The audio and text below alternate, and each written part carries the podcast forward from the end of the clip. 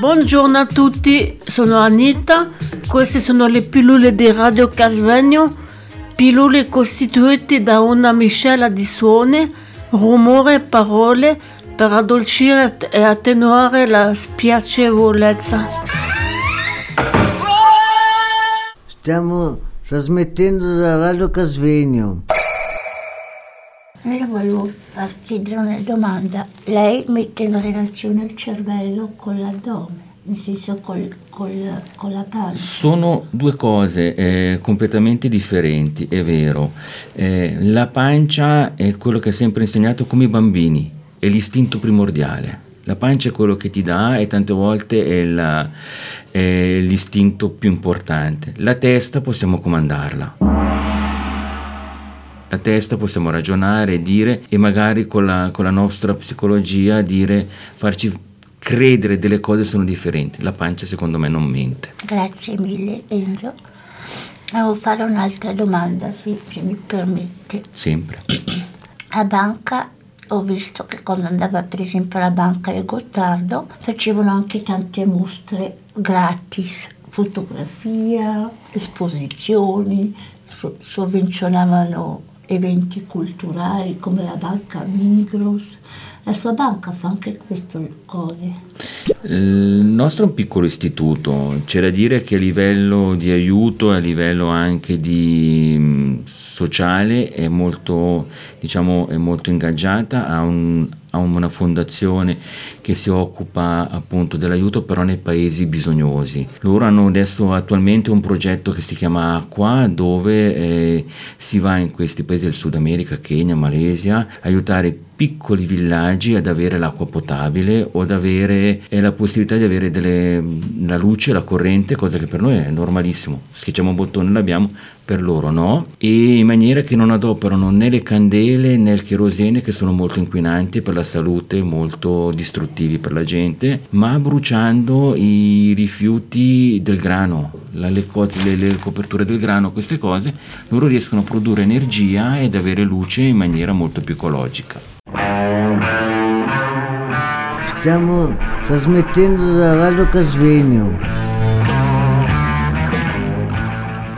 Chi che cosa vorrebbe incontrare nella sua vita? Eh, questa è una bella domanda, non me la sono mai posta. Diciamo che mi piace incontrare gente dove lo scambio può sia arricchire me che arricchire una terza persona. Mi piace molto il contatto umano, quello sì, questo mi piace. Posso fare una domanda anch'io? certo. Andiamo un po' più sul concreto. Qual è l'incontro straordinario della sua vita che le ha cambiato la vita? Non glielo saprei dire. Mi trovo molto impreparato in questo caso. Diciamo che ogni incontro ha la sua specialità, ogni incontro ha qualcosa. E devo dire che ho incontrato gente che mi hanno aiutato, mi hanno fatto capire determinate cose e ognuno ha portato sempre qualcosa di particolare. Diciamo proprio una persona straordinaria di dire no, ce n'è una. Mi, mi rido ricredere, scusate.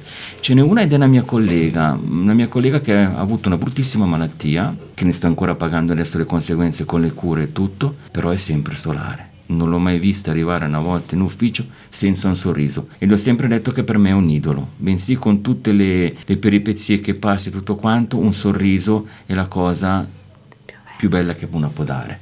Guarda i comici.